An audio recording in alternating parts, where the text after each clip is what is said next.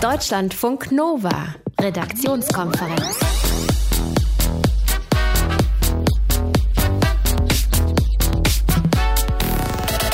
Das große Spektakel im Sommer, es steht auf der Kippe. Die Fußball-WM in Russland ist in Gefahr. Nicht, weil ein internationales Sportgericht alle gedopten Sport Sportler freigesprochen hat. Nein, das ist Wintersport.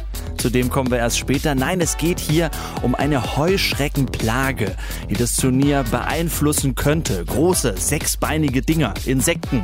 Der russische Landwirtschaftsminister warnt heute davor, wie gefährlich das werden kann und was man über Heuschrecken alles wissen muss. Wir sagen es euch heute Abend. Außerdem sprechen wir über eine Videokampagne, die mit sexueller Belästigung aufräumen will und darüber, ob wir in Zukunft eigentlich noch Banken brauchen. Mit im Studio heute Pascal Fischer. Hallo. Schön, dass du da bist. Thilo Jan ist mein Name. Schönen guten Abend. Deutschlandfunk Nova. Vielleicht habt ihr es damals gesehen. Wir spulen nochmal ganz kurz zurück. 2014 WM in Brasilien, Viertelfinale Kolumbien gegen Brasilien. Und da sitzt auf dem Arm des kolumbianischen Fußballspielers James, der jetzt bei den Bayern spielt, eine dicke, fette Heuschrecke. Die sitzt da so rum das verwundert natürlich in Brasilien jetzt auch erstmal niemand, weil in diesem Land gibt's nun mal Heuschrecken. Das ist ziemlich harmlos verglichen damit, wovon nun bei der FIFA-WM dieses Jahr gewarnt wird, eine Heuschreckenplage. Vor allem in der Endrunde. Der Abteilungsleiter für Pflanzenschutz im russischen Landwirtschaftsministerium hat der Nachrichtenagentur TASS gesagt, es könnte wirklich einen Heuschreckenskandal geben. Und zwar dort rund um den Austragungsort Wolograd, südliche Region. Dort soll wohl sehr viel von diesen Tierchen sollen da unterwegs sein. Pascal hat nachgeforscht für uns, sich das genauer angeschaut. Was ist das bitteschön für ein Szenario? Naja, äh, dieser Experte Peter Cekmarev, der warnt ja genau genommen erstmal vor einem Kulturschock. Russland habe gelernt, mit den Insekten umzugehen, hat er gesagt. Jetzt gäbe es vielleicht einen internationalen Heuschreckenskandal, lautet das Zitat. Ja, also man kommt da nicht klar, wenn man das nicht kennt mit sowas. äh, Fußballfelder seien grün, Heuschrecken lieben grün, also blockieren die die Spiele, so ist die Logik. Wie logisch ist es denn wirklich? Spielen wir es mal durch. Naja, es müsste wirklich das Schlimmste zusammenkommen, was erstmal passt natürlich natürlich. Um Wolgograd gibt es drei Heuschreckenarten. Die europäische Wanderheuschrecke, die hat in früheren Zeiten auch in Deutschland Schrecken verbreitet. Die italienische Schönschrecke und die marokkanische Wanderheuschrecke. Das hat mir erklärt der Insektenforscher Professor Axel Hochkirch von der Uni Trier. Alle drei Arten haben eben gemeinsam, dass sie sich ab und zu so extrem vermehren können. Das ist eigentlich nicht bei allzu vielen Heuschrecken der Fall. Es gibt ja insgesamt 28.000 beschriebene Heuschreckenarten und gerade mal zwölf davon können eben dieses extreme Vermehrungsverhalten zeigen. Ja, und das hängt dann aber wieder von vielen Faktoren ab. Welche Faktoren sind das genau? Na, es muss erstmal mehrere Jahre hintereinander heiß und trocken gewesen sein, sagt Axel Hochkirch. Eigentlich ähm, sind das unauffällige Einzelgänger, diese Viecher. Nur wenn es mehrjährige Dürreperioden gibt, dann kommt es dazu, dass sie sich irgendwann in diese Wanderphase verwandeln, wenn die Dichten dieser Heuschrecken sehr groß werden. Ja, da versuchen sie im Prinzip die Konkurrenz zu vermeiden und eben in andere Gebiete vorzudringen. Eben deshalb wärmen die dann aus. Aber ist es denn ein theoretisches Szenario, dass diese Heuschrecken dann Fußballrasen wegfuttern? Theoretisch natürlich schon, diesen Fußballrasen, den müssen die aber auch erstmal finden, meint Axel Hochkirch. Ich glaube, dass die landwirtschaftlichen Flächen eigentlich viel stärker davon betroffen werden als jetzt so ein verhältnismäßig kleiner Fußballplatz. Also es wäre wirklich schon ein ganz Extremfall, wenn jetzt so ein Fußballplatz leer gefressen würde. Ich glaube nicht, dass es da nötig ist, jetzt auf Kunstrasen umzustellen oder so. Das wäre dann im Notfall sicher auch noch kurzfristig möglich. Also ich muss sagen, der hat auch ziemlich gelacht darüber, mein Interviewpartner, weil diese Tierchen ja auch erstmal keine Menschen angreifen. Mhm. Äh, trotzdem äh, wird ja so davon, das ist ja eine Prognose, ne? Das mhm. ist ja so, dass man, dass man irgendwie, das könnte sein, mögliches Szenario. Also mhm. kann es denn wirklich dazu kommen, zu einer Plage? Das kann man einfach noch nicht wissen, meint Axel Hochkirch. Nun, die Voraussage halte ich ehrlich gesagt für nicht besonders plausibel, weil ich glaube, dass man eigentlich erst so im Mai, Juni es wirklich sagen kann, ob was passieren kann oder nicht. Er hat auch extra noch für mich einen russischen Fachkollegen angemeldet. Das war Michael Sergejew von der russischen Wissenschaftsakademie. Und der meint auch, das hängt so von vielen Faktoren ab. Solche Spekulationen, die nennt er deshalb seltsam und unproduktiv. Gut, dann machen wir da genau weiter an diesem Punkt. Was, äh, was kann man denn tun, wenn die, wenn die Plage kommt? Ja, da haben Forscher natürlich verschiedene Methoden entwickelt. In Australien zum Beispiel infiziert man die Heuschrecken mit einem Pilz, der die dann hinwegrafft. Mhm. Ansonsten ist die gängige Methode natürlich, man besprüht die mit Pestiziden. Da gilt natürlich, je später du die Schwärme aufspürst, desto mehr musst du dann sprühen. Und wie findet man die Heuschreckenschwärme möglichst früh? Macht man das? Im Grunde beim Entstehen schon. Und das ist ziemlich tricky. Du schaust nämlich auf Satellitenbildern nach, wo wachsen viele Pflanzen, die diese Heuschrecken dann fressen wollen. Das ist oft in abgelegenen Gebieten der Fall. Da fliegst du dann mit dem Flugzeug rüber und sprühst Pestizide. Ist natürlich problematisch, denn Russland ist groß. Droht eine Heuschreckenplage bei der Fußball-WM in diesem Sommer oder nicht? Die Heuschrecken werden ja auf jeden Fall in die Endrunde kommen, wenn sie, wenn sie da ist. Hoffen wir mal, dass sie sie nicht gefährden. Deutschlandfunk Nova, Redaktionskonferenz. Unternehmensberater kommen in der Regel in eine Firma, schauen sich das dann an, wie wird da gearbeitet, dann nehmen sie nach einer Zeit, wo sie mitgelaufen sind, ihr Tablet raus, rechnen nach und kommen dann zum Schluss, alles viel zu teuer, das geht auch mit weniger Personal, wir schichten rum oder schmeißen raus. Das verwundert irgendwie nicht heute, dass heute die Beratungsgesellschaft Oliver Wyman sagt, es wird in Zukunft weniger Banken geben. In Deutschland hunderte von Banken werden dicht machen müssen, steht steht in ihrem Bankenreport Deutschland 2030. Wir fragen uns, was bedeutet das für uns eigentlich? Sprechen wir drüber mit Sandra Pfister aus unserer Wirtschaftsredaktion. Schönen guten Abend, Sandra. Hallo, guten Abend. Hier. Erstmal klären wir vorweg, geht es eigentlich hier um Banken oder Bankfilialen? Es geht um Banken, nicht um einzelne Filialen. Die sterben eh schon, also schon seit 16, 17 Jahren. Da gab es mal fast mehr oder weit mehr als 40.000 Bankfilialen. Davon sind schon seit ein paar Jahren jede vierte dicht und das Tempo, in dem die schließen, das beschleunigt sich. Aber diese Studie, die spricht von ganzen Banken, von denen sie behauptet, da wird nur noch jede sechste ungefähr übrig bleiben. Jede sechste von 1900 im Moment. Und womit hat das zu tun? Oh, es gibt drei Gründe. Das erste, der große, es gibt weltweit Niedrigzinsen, die Banken machen einfach weniger Profit. Der zweite ist aber sehr spezifisch für Deutschland. Deutschland hat super viele kleine Banken, fast 1000 Volksbanken, Raiffeisenbanken und allein fast 400 Sparkassen in Großbritannien, in Frankreich oder in den Niederlanden gibt es drei, vier große Banken, über die läuft fast alles, das ganze Geschäft. Die Kleinen machen sich bei uns aber so viel Konkurrenz, dass sie sich gegenseitig das Wasser abgraben und eigentlich ständig am Service sparen müssen, um noch konkurrenzfähig zu sein. Also es gibt wirklich kaum eine andere Branche, in der so viele Stellen abgebaut wurden in den vergangenen Jahren. Dass Banken sterben werden, das liegt aber auch an der Digitalisierung, denn klar, wenn immer mehr online abgewickelt wird, dann werden viele Banken einfach nicht mehr mhm. gebraucht. Okay, dann könnte man aber für uns sagen, ist ja einerseits gut, wenn sich das auf die Großen konzentriert, muss man sich nicht irgendwie die Angebote von, weiß ich nicht, tausend Banken durchgehen oder was würdest du sagen, was bedeutet es für uns? Also ich würde sagen, erstmal nichts Schlimmes. Ähm, ja, schon Bill Gates hat es 1994 gesagt, Banking is necessary, banks are not. Also man muss, man kann ja im Moment wirklich auch schon an der Supermarktkasse Geld abheben. Und es muss ja auch nicht unbedingt eine deutsche Bank sein, der, bei der man dann sein Geld holt oder anlegt. Die großen Auslandsbanken, die werden nämlich vermutlich die kleinen Deutschen, diejenigen, die ganz gut Geld machen, aufkaufen. Und es wird, sagen die meisten Experten, auch ein paar Spezialbanken geben.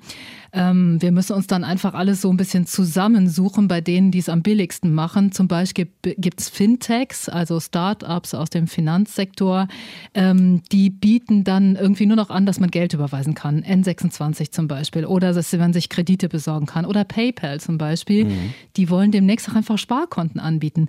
Und man muss auch sagen, das ist nichts, was uns aufgezwungen wird. Wir Kunden, wir als Kunden machen das ja, weil wir es bequem finden, alles von zu Hause aus machen zu können. Der durchschnittliche Deutsche, mich eingeschlossen, wir gehen nur noch einmal im Jahr zur Bank. Mhm. Also da kann man dann Schlussfolgern, wenn wir den Abgesang weitermachen, wir brauchen die nicht mehr in Zukunft, die Banken, oder? Ja, kann man nicht unbedingt sagen, ja, aber selbst der Chef der Deutschen Bank, der malt ein ziemlich düsteres Szenario für seine Branche. Er glaubt, dass vieles, was bisher von Banken gemacht wird, auch von anderen gemacht werden kann. Man merkt schon ein bisschen am Bitcoin, hören wir ja in letzter Zeit ständig, mhm. alle Kryptowährungen, die laufen an den klassischen Banken vorbei, nur über eine Blockchain, also so eine Art verschlüsseltes Grundbuch. Da braucht man keinen Vermittler mehr dazwischen. Und gerade erst hat ein Harvard-Ökonom, Kenneth Rogoff, gesagt, ähm, es wird früher oder später Kryptowährungen bei den Zentralbanken geben, staatliches digitales Geld. Und die kann man dann direkt auf Konten bei der Zentralbank verwalten. Dann braucht man keine, mhm. kann, keine Bank mehr, die man dazwischen schaltet. Also hört sich alle so ein bisschen nach schöner neuer Welt für den Kunden an. Viele deutsche Banken sterben, aber es wird uns irgendwie nichts fehlen, ja? Oder doch? Naja, vielleicht wird uns, ja, ich glaube, es wird uns doch was fehlen, aber ja, es wird uns Unabhängigkeit fehlen und vielleicht auch Auswahl, denn und jetzt, das ist der Haken an der ganzen Sache. Google, Apple, Facebook, Amazon, die wollen alle Bankdienstleistungen anbieten. Und wenn die kommen, dann werden die wahrscheinlich viele Konkurrenten platt machen. In anderen Ländern gibt es das schon in Ansätzen, die elektronischen Geldbörsen von Apple äh, und Google, Apple Pay, Android Pay mit denen kann man bargeldlos im Supermarkt bezahlen oder PayPal. Das sind klassische Bankdienstleistungen. Noch arbeiten diese Konzerne mit den Banken zusammen. Aber wenn zum Beispiel die US-Regierung Amazon eine Bankenlizenz gibt, dann kann man das Notebook, das man bei Amazon dann gekauft hat, auch direkt über Amazon finanzieren mit einem Amazon-Kredit. Und ja, PayPal, die habe es gerade schon gesagt, die sind auch dabei, gerade so ein klassisches Sparbuch zu entwickeln. Das gibt den großen amerikanischen Tech-Konzernen noch viel mehr Macht, weil die einfach einen riesigen Kundenstamm haben. Und es ist auch keine Geschichte, die nur in Amerika spielen wird. Mhm. Eine neue EU-Richtlinie, zwei Wochen alt, die schreibt Banken vor, dass sie die Kontodaten der Kunden an Drittanbieter weitergeben müssen. Wir als Kunden müssen es zwar noch quasi durchwinken, mhm. aber das werden viele tun, ähm, weil sie dann Schnäppchenangebote kriegen. Wenn jemand weiß, dass ich gerne Tauchurlaub mache, dann schickt ihr mir ständig Fernreiseangebote. Und vielleicht eben auch die Finanzierungsangebote dafür. Tja, vielleicht werden Banken dann die Telefonzentrale des 21. Jahrhunderts sein. Man weiß es nicht, weitgehend überflüssig. Eine Unternehmensberatung prognostiziert nämlich gerade, dass in den nächsten Jahren hunderte Banken in Deutschland dicht machen müssen. Darüber habe ich mit Sandra Pfister aus unserer Wirtschaftsredaktion gesprochen. Ganz lieben Dank und schönen Abend dir. Gerne. Tschüss. Tschüss dir. Deutschlandfunk Nova, Redaktionskonferenz. Studenten und Studentinnen, nee, es muss anders heißen, Studierende, das ist richtig, genau. Die Gender-Debatte verändert unsere Diskussion über Sprache, auch wenn am Ende nicht alles im Alltag zu hören ist. Auch in Kanada geht man eher behutsam vor. Ähm, das ist allerdings zu hören, was da passiert. Die kanadische Nationalhymne soll nämlich genderneutral werden. Pascal hat sich es genauer angeschaut für uns. Was ist da genau geplant? Ja, bislang werden in der ersten Strophe ja nur die Männer angesprochen. Hören wir mal rein.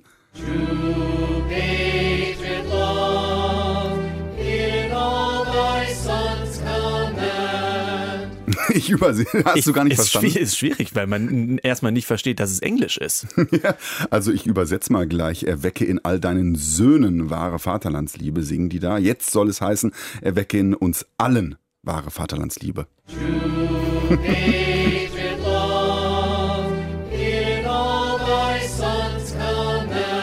So, das hören wir jetzt in Zukunft also nicht mehr.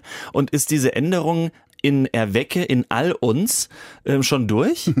Äh, in der deutschen Wikipedia zum Beispiel schon, aber das ist ein bisschen überall. Nein, der kanadische Senat hat den Gesetzesentwurf verabschiedet. Es muss aber noch der Generalgouverneur Ja sagen, damit alles rechtskräftig wird. Ist es nicht ein bisschen komisch, dass das vorher irgendwie keinem aufgefallen ist oder keiner? Naja, also die Debatte gibt es in Kanada auch schon seit Jahren. Zwölf Gesetzesentwürfe haben Politiker eingebracht, um das zu ändern. Und 2010 zum Beispiel, da hatten die Konservativen die Mehrheit im Parlament und die haben das erstmal blockiert. Vielleicht lag das alles auch daran, dass das Lied Oh Canada als Nationalhymne ziemlich jung ist, ja, und man das nicht gleich wieder ändern wollte. Mhm. Äh, dieses Lied erhielt seine Ehre nämlich erst 1980. Vorher war das einfach ein patriotisches Lied. Und was hatte man vorher gesungen? God Save the Queen. Ja, Kanada ist eine britische Ex-Kolonie. Haben wir wieder was gelernt. Bald ist die kanadische Nationalhymne also genderneutral. Deutschlandfunk Nova, Redaktionskonferenz. Das ist sehr, sehr gefährlich. Fahrradfahren. Ja? Da fahren die Autos auf der gleichen Spur, manchmal schneiden ein, Fußgänger laufen auf dem Radweg, dann kommt der Wind und der Regen von der Seite und dann hört man vielleicht auch noch Musik und bekommt sowieso weniger mit beim Radfahren, was um einen herum passiert.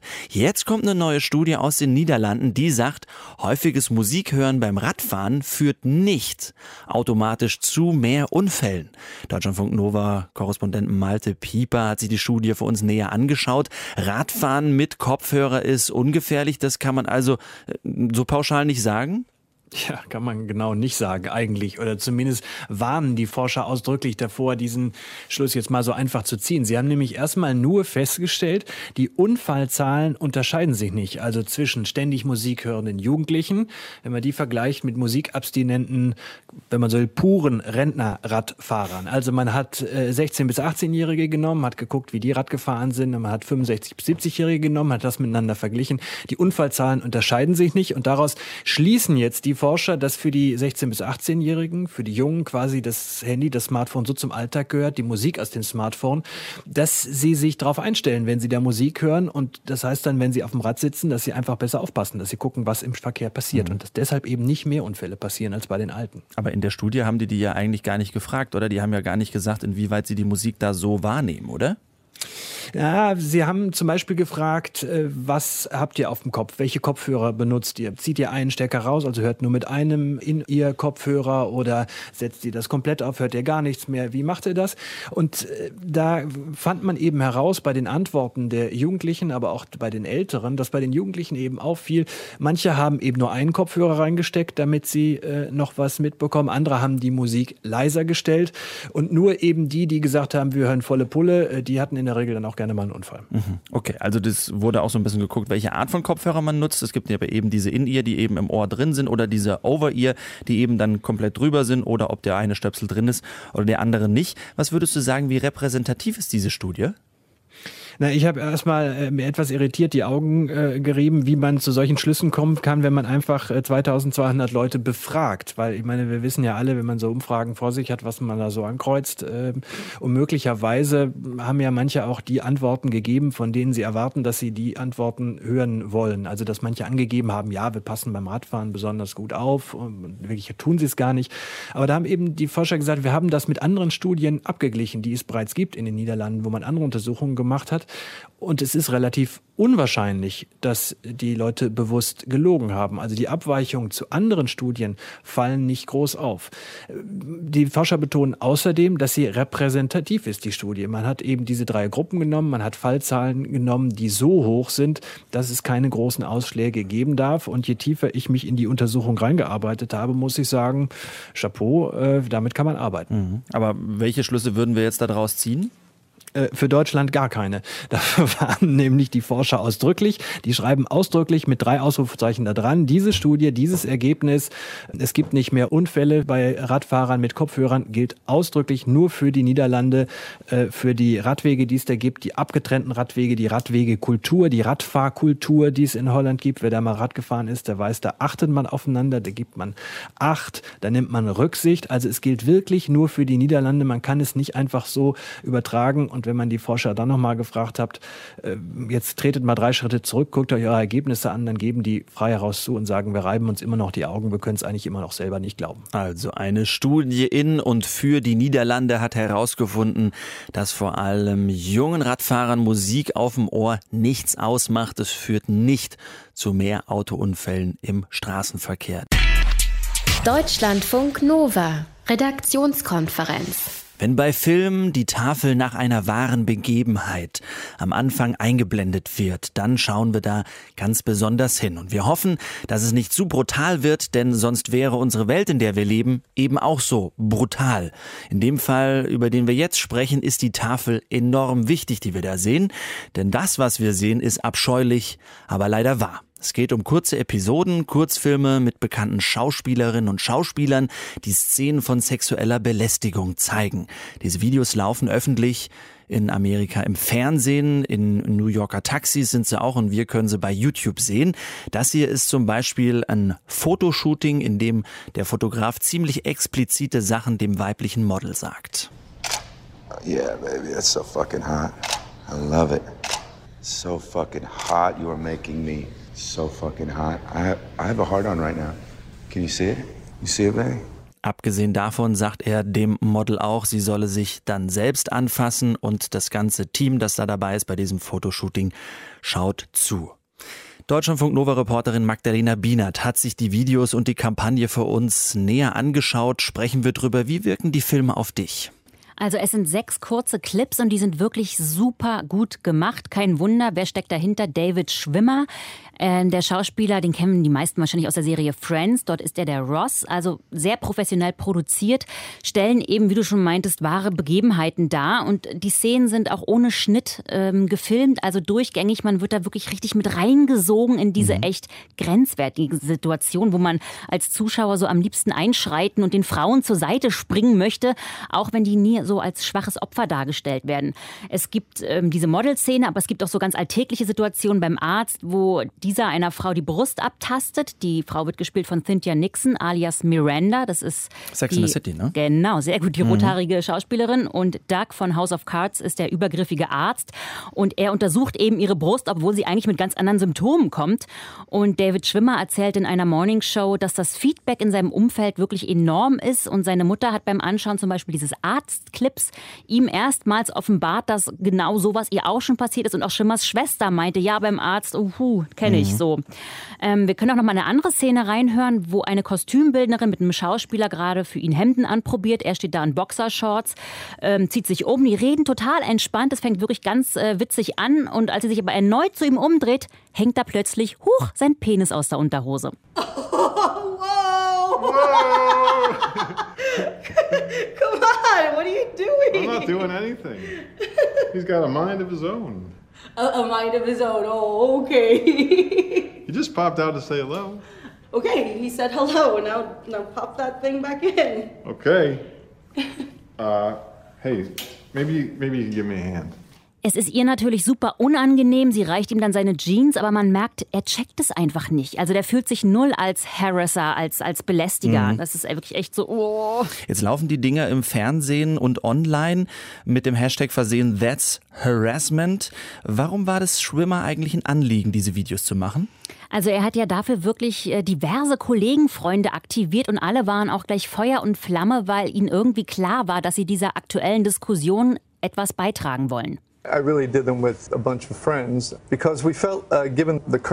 Ich habe das mit meinen Freunden gemacht, weil wir auf dem uh, Höhepunkt dieser Debatte, wo Frauen für ihre Bürger- und Grundrechte kämpfen, wir dem Thema sexueller Belästigung ein Gesicht geben wollten und zeigen wollten, wie es aktuell abläuft. Wir wollen die Leute bewegen, damit sie verstehen und auch bemerken, was sexuelle Belästigung ist. Wir wollen explizit klar machen, dass das nicht akzeptabel ist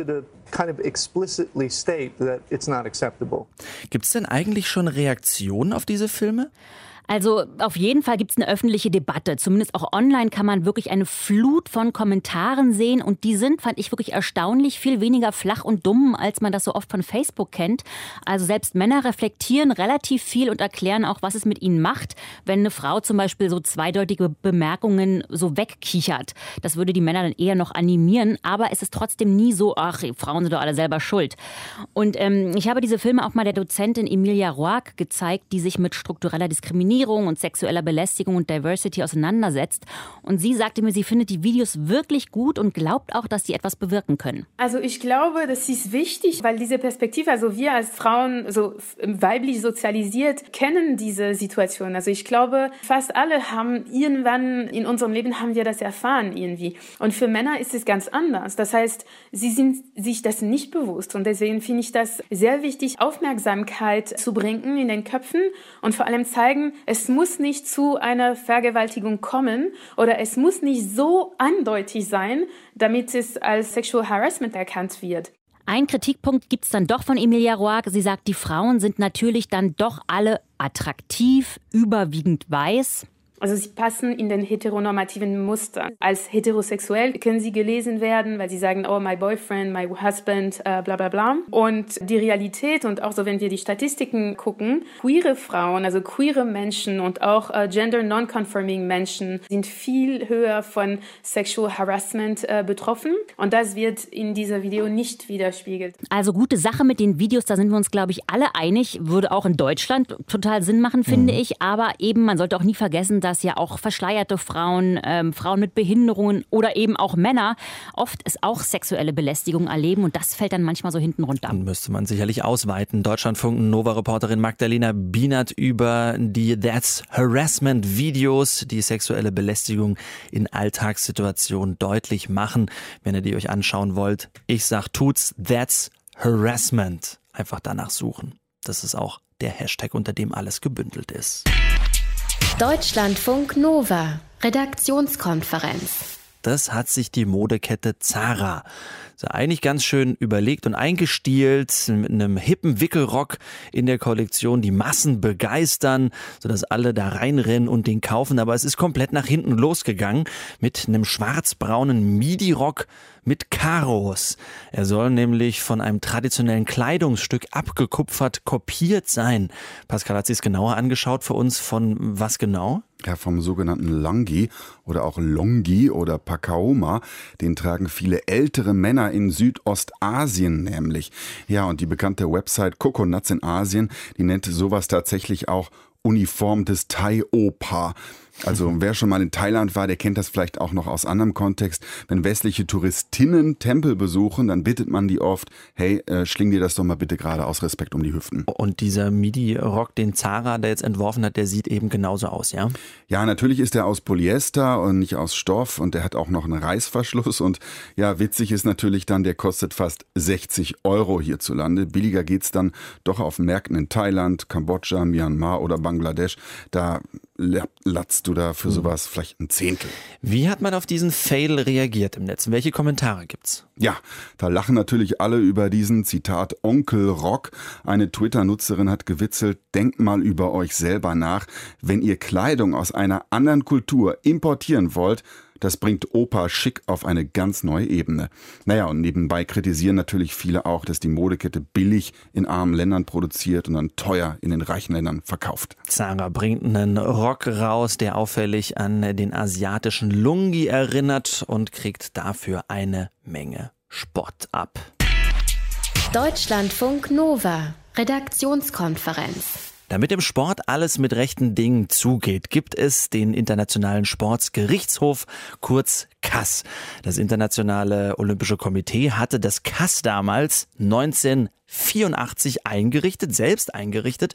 Heute fällt das oder der CAS, sagt man glaube ich auch, eine Entscheidung, die dem Internationalen Olympischen Komitee nicht so schmecken dürfte. Von den 43 Sportlern, die vom IOC, von den Olympischen Spielen, Winterspielen in Südkorea gesperrt wurden, sind 28 freigesprochen worden. Kass-Sprecher Matthias Reb äußerte sich so. Die Beweise, die das IOC gesammelt hat, wurden in 28 Fällen für unzureichend befunden. Daraus kann man nicht ableiten, dass die genannten Athleten einen Verstoß gegen die Anti-Doping-Regeln begangen haben. Das heißt aber nicht, dass diese 28 Athleten auch für unschuldig erklärt werden.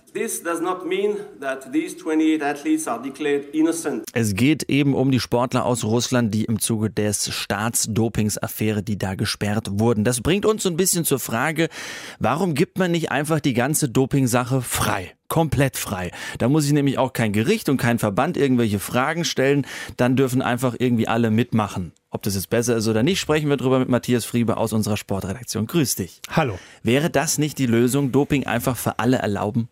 Nein, wäre definitiv nicht die Lösung, weil dann befasst sich irgendwann kein Sportgericht mehr mit diesen Fällen, sondern dann sind wir bei Strafgerichtsprozessen und dann reden wir vermutlich auch über Todesfälle, denn ähm, würde man es ganz freigeben, hätte das zwei Effekte, kann man glaube ich sagen. Der erste Effekt ist, am Ende gewinnt nicht mehr der die Goldmedaille, der der beste Sportler ist, sondern der die beste Apotheke hin, in der Hinterhand hat. Dann Was sowieso ein, schon so ein bisschen ist. Genau, aber dann gäbe es ein offenes Wettrüsten um die Medikamente und die Sportler würden quasi Versuchskaninchen werden. Mhm. Und das bringt uns auch zum zweiten Punkt. Das äh, kennen wir auch aus der deutschen Geschichte.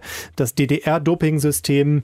Ähm, es gibt mittlerweile viele, viele hundert anerkannte Doping-Opfer, die nämlich staatlich sozusagen unterstützt in ein, in ein Programm gekommen sind und dort gedopt wurden, die heute unter schlimmen, schlimmen körperlichen ähm, Beeinträchtigungen leben müssen. Manche von denen sind auch schon gestorben und das ist dann definitiv dann die Schattenseite mhm. dieses Sports. Wie kann es denn trotzdem sein, schauen wir uns den Fall nochmal an, dass eine vom IOC gegründete Behörde sich völlig anders entscheidet als der IOC? Ja, Natürlich ist das eine, ist das, ist das Gericht eine Behörde, die das IOC mal eingerichtet hat, aber es sind natürlich auch Juristen und die, das sagt das IOC auch immer, die entscheiden natürlich unabhängig, erstmal. Und sie haben ja jetzt, wir haben es auch gerade in dem Auto gehört, sie haben ja gar nicht gesagt, dass diese Sportler unschuldig sind. Mhm. Sie haben nur gesagt, sie haben mit ihren Einsprüchen recht, dass das IOC auf einer Grundlage, sie lebenslang von Olympia auszuschließen, eben übers Ziel hinausgeschossen ist. Da mhm. sind auch manche Sportler dabei, die zum Beispiel für ihren Weltverband, zum Beispiel im Bob- und Schlittenverband mhm. ist es so, dürfen sie weiter im Weltcup starten. Nur das IOC hat sie für Olympia schon mal aussortiert, um da vor den Spielen so ein bisschen harte Hand mhm. äh, zu zeigen. Und das hat das Gericht gesagt, das ging zu weit. Mit diesem Argument eben, dass, äh, keine, dass es keine individuelle Schuld eben gibt. Aber da müsste man ja auch sagen, warum schaut man sich nicht von vornherein immer die individuelle Schuld an? Genau, das könnte man sagen. Ähm, man hat natürlich ein bisschen das Beweisproblem. Es gibt keine positiven Proben von diesen Sportlern. Wie auch, wir wissen ja, dass die Sportler äh, ihre, dass die positiven Proben in dem Loch mit der, äh, in der Wand ausgetauscht wurden äh, und durch sauberen Urin ersetzt wurden. Natürlich gibt es keine positiven Proben. Es ist ein hochkomplizierter Fall ähm, und ich glaube, dass vor allen Dingen äh, das IOC heute der Verlierer ist, denn es zeigt sich äh, definitiv, dass diese Taktik der harten Hand, die man demonstrieren mhm. wollte, die sich nur gegen einzelne Sportler richtete, definitiv ein reines PR-Manöver war. Also IOC hat ein Glaubwürdigkeitsproblem. Nochmal ganz kurz, wie dieses, die Sache jetzt weitergeht. Also der Kass sagt, äh, das ist zu zu Unrecht passiert. Das IOC verteilt ja dann äh, die Eintrittskarten oder die Teilnahmekarten an die Sportler jetzt bei den Olympischen Winterspielen, äh, die losgehen, aber macht das ja jetzt wahrscheinlich auch erstmal noch nicht, oder? Nein, macht es noch nicht. Das wird jetzt eine ganz spannende und schwierige Sache. Es gibt diese Einladungsliste des IOC. Normalerweise ist es so, dass der Verband des Landes sozusagen seine Sportler nominiert. Mhm. Jetzt ist aber das russische Olympische Komitee suspendiert wegen der Dopingaffäre. Deswegen können die gar keine Leute nominieren und deswegen macht es das IOC selber. Und da haben sie jetzt sozusagen noch einen juristischen Kniff in der Hinterhand, einfach die Leute nicht zu nominieren auf diese Einladungsliste. Dagegen wird es dann wieder Einsprüche geben, dann wird das Sportgericht äh, wieder, äh, wieder dabei sein. In jedem Fall haben die Russen schon gesagt, sie müssten mal mindestens 15 Leute mehr jetzt auf die Liste haben als vorher.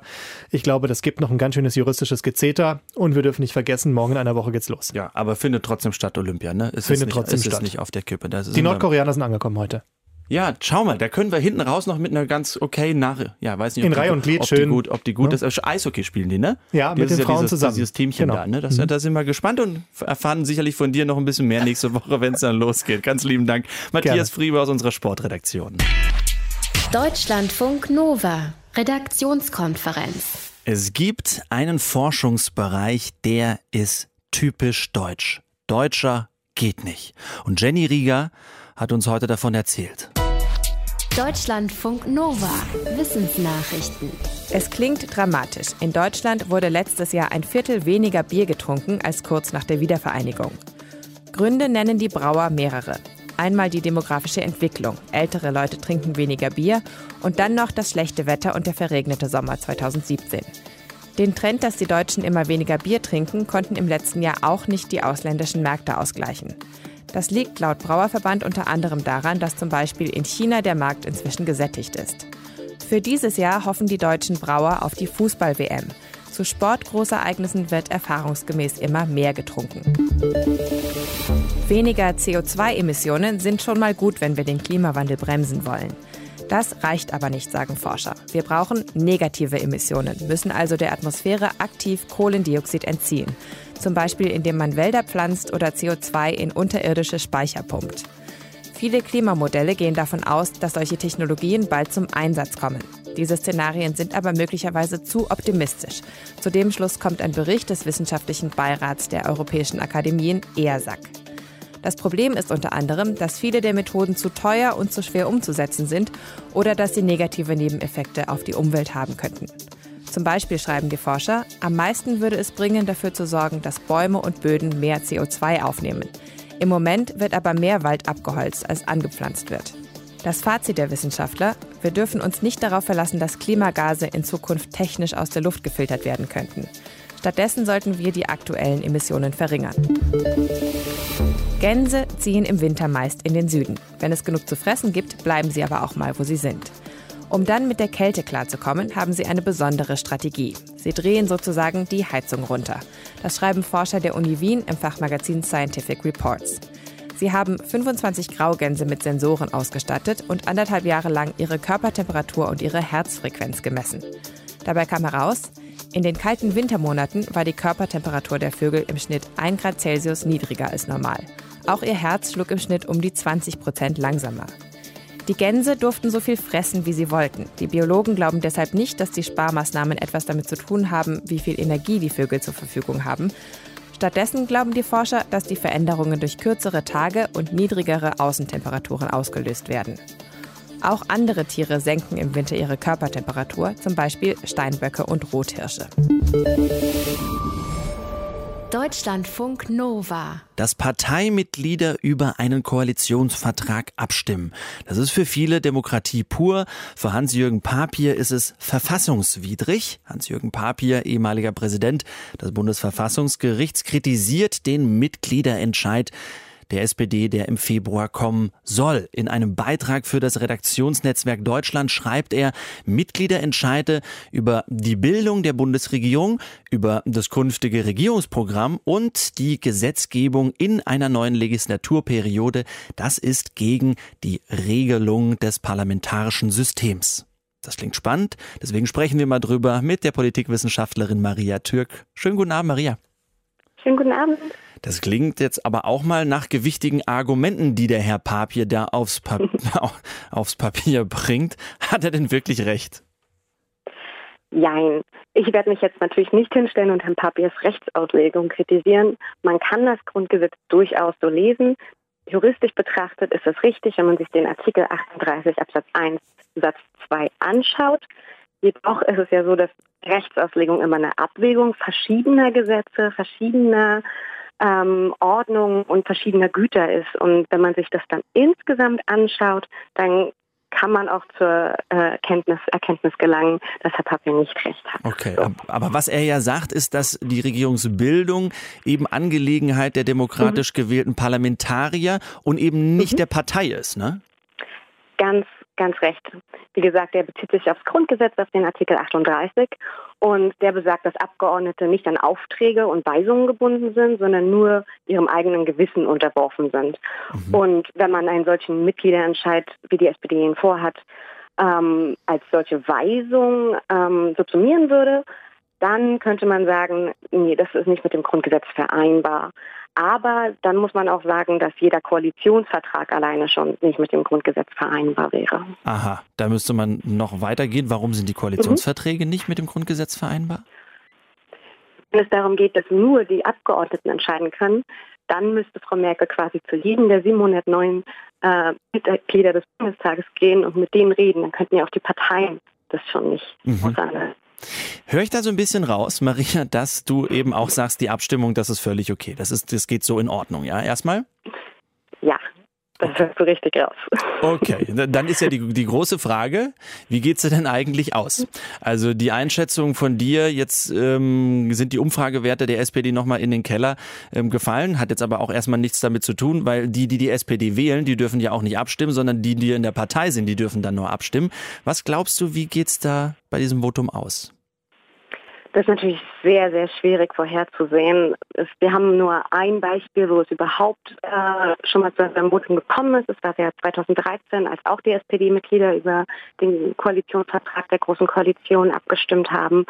Ähm, damals gab es eine relativ hohe Wahlbeteiligung und es ist dann doch recht eindeutig für die Große Koalition ausgegangen. Dieses Mal rumort es allerdings noch sehr viel stärker in der Basis. Ähm, und es keine Möglichkeit, da irgendwie eine Stichprobe zu ziehen und versuchen, zu versuchen, wie es sich mhm. äh, in der Basis anfühlt. Je nachdem, mit wem man spricht, äh, kommen da ganz andere Ergebnisse raus und das wird sehr knapp denke ich, und sehr spannend. Wäre es nicht clever von der SPD-Spitze, gerade wenn man so Signale hat, dass es irgendwie knapp wird oder vielleicht in die andere Richtung geht, dass man dann sagt, nee, also irgendwie das Voto machen wir jetzt doch nicht? Das ähm, könnte man machen. Allerdings würde es dann natürlich die Mitglieder extrem verärgern. Ähm, schon in der Verfassung ist festgelegt, dass ähm, die innerparteiliche Demokratie äh, als Basis für politische Parteien in Deutschland gilt. Und so funktionieren, sollten Parteien ja eigentlich funktionieren. Und ähm, das würde repräsentationstheoretisch sehr schwer mhm. den Mitgliedern zu erklären, sagen ihnen erst das basisdemokratische Instrument anzubieten und es dann wieder zu, wegzunehmen, weil man Angst hat vor einem Ergebnis. Ich glaube, das würde die SPD dann tatsächlich zerreißen. Die SPD ist im September von 9,5 Millionen Menschen gewählt worden. Daraus sind 153 Sitze im Parlament geworden und bald entscheiden 440.000 Parlamentarier, Parteimitglieder, Entschuldigung, darüber, was mit einer Regierungsbildung der Union sein wird oder ob sie es eben nicht sein wird. Inwieweit die Kritik der Mitgliederentscheid sei verfassungswidrig zutrifft oder nicht, darüber habe ich mit der Politikwissenschaftlerin Maria Türk gesprochen. Dir einen schönen Abend und danke fürs Gespräch. Dankeschön. Tschüss. Deutschlandfunk Nova. Redaktionskonferenz. Ja, es hat nichts mit bloßstellen zu tun, Pascal. Es hat mit meiner puren Bewunderung zu tun, dass ich einmal sagen muss, dass es von dir ein Graffiti gibt. Mhm. Ja? Ja. Es ist niemand, der einen Blumenstrauß in der Hand hat und in London irgendwie, wo alle hinterher, nein, das ist Banksy, Pascal Fischer, jetzt komme ich irgendwie drauf. Nein, es gibt wirklich eins und ich verrate jetzt auch nicht, wo es ist, weil wahrscheinlich dann alle hinpilgern würden. Wobei das, was du so sonst so den ganzen Tag irgendwie auf, auf deinen Tisch kritzelst, das lässt was anderes erahnen. Aber wir lernen heute, selbst die anerkannten Künstler unter den Sprayern holt irgendwann mal der harte Rechtsstaat gnadenlos eines drohen Prozesse. Diesmal hat es Sprayer-Legende Harald Nägli getroffen. Pascal, der muss noch mal kurz erklären, wer der ist. Den kennt man als den Sprayer von Zürich. Da hat er die Schweiz nämlich schon äh, lange Jahrzehnte mit Stra schwarzen Strichmännchen verziert. Resultat 190 Strafanzeigen, sogar mal sechs Monate Gefängnis, trotz Protest von Künstlern wie Josef Beuys oder Ex-Kanzler Willy Brandt damals. In Düsseldorf ähm, hat sogar mal eine Ausstellung für ihn gegeben. In Köln ist ein Museumsgraffito unter Schutz gestellt. Da, äh, in Düsseldorf äh, lebt Nägeli jetzt. Wie alt ist Nägeli? Ja, 78 Jahre, also aber der Opa lässt das Sprayen nicht kalt. Und jetzt hat er Flamingos an die Nordrhein-Westfälische Akademie der Wissenschaften gesprüht. Und deshalb sollte er nun vor dem Düsseldorfer Gericht erscheinen. Aber ist nicht so ganz klar, ob er es gemacht hat, oder? Ist es nicht, man vermutet das äh, und äh, der ist sowieso in einer Klinik in der Schweiz, wäre also jetzt einfach in Abwesenheit verurteilt worden, dann hat aber sein Anwalt schon mal gesagt, hey, seine Vorladung wurde gar nicht vernünftig zugestellt. Und gibt das jetzt zu oder nicht? Nein, er gibt es einfach nicht zu. Ähm, er laviert da so rum. Er sagt, man werfe ihm doch Sachbeschädigung vor. Bei Sachbeschädigung werde ein Gegenstand unbrauchbar. Hm, Bemalte Häuser seien aber noch brauchbar. Also, was soll das alles? Die Stadt Düsseldorf toleriert seine Kunstwerke ja sowieso ähm, an Brücken oder auch an Fassaden. Ein Buchhändler hat sogar dem WDR gesagt, diese Graffiti von dem Nägli, die werten meine Immobilie ja sogar auf. Das ist wirklich harter Rechtsstaat. Ne? Sprayer-Legende Harald Nägeli kriegt Stress vor Gericht, obwohl er den Kulturbetrieb vorantreibt und von ihm geadelt wird. Deutschlandfunk Nova. Redaktionskonferenz. Wir können heute im Kino Daniel Day-Lewis bewundern im Film Der seidene Faden. Und die traurige Nachricht für viele ist, ähm, das wird jetzt erstmal auch sein, seine letzte Bewunderung unsererseits sein, denn er hat gleichzeitig bekannt gegeben, das ist das letzte Mal, dass er da arbeiten wird. So als Schauspieler mit 60 Jahren ist Schluss. Ja, warum? I don't have a reason to give. Ja, da muss man auch erstmal gar keinen Grund für haben. Er ist ja immerhin der einzige Schauspieler, dem der Oscar als bester Hauptdarsteller dreimal verliehen wurde. Also das Hassobjekt von Leonardo DiCaprio. Äh, zuletzt war es 2013 für seine Darstellung von US-Präsident Lincoln, damals in dieser Bio von Steven Spielberg. Also ist es vielleicht zu hart einfach, dieses Schauspielbusiness? No, that, that would be terribly sad if one stopped doing something just because it was hard. That's the thing. I, I love the fact that it's so hard.